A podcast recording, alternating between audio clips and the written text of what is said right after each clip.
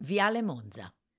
Viale Monza è la caotica arteria che si allunga per oltre 4 km fino a Sesto San Giovanni e che fa da collante e insieme da punto di separazione tra la zona ad ovest, quella di Piazza Morbegno, più bohemienne e glamour, e quella che si distende ad est, più popolare e multiculturale, ancorché considerata meno allettante dal mercato.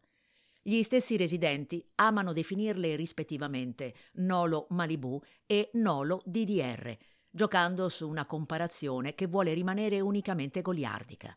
Sta di fatto che il cuore simbolico del North of Loreto si trova proprio sulla sponda orientale di Viale Monza, esattamente al Civico 54, dove c'è il Crespi, mercato rionale a pianta rettangolare, sormontato da una copertura a volta che ricorda quelle metalliche della stazione centrale, animato all'interno da numerosi banchi alimentari e punti ristoro.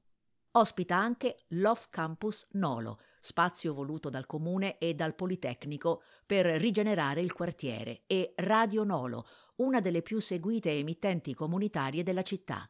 E per inerzia parte da qui l'esplorazione del Nolo che guarda verso via Padova. Naturale puntare verso Piazza del Governo Provvisorio, riferimento ad un fatto storico di rilievo per la Milano risorgimentale.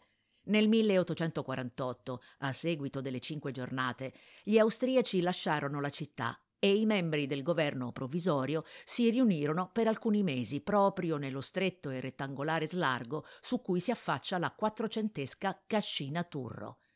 Il parco Trotter non è lontano. Vecchia sede di un ippodromo, quindi di una casa del sole per i bambini affetti da tubercolosi, oggi pregevole area verde ricca di ipocastani, olmi siberiani e cedri del Libano, che fa da cornice ad un rinomato istituto scolastico comprensivo.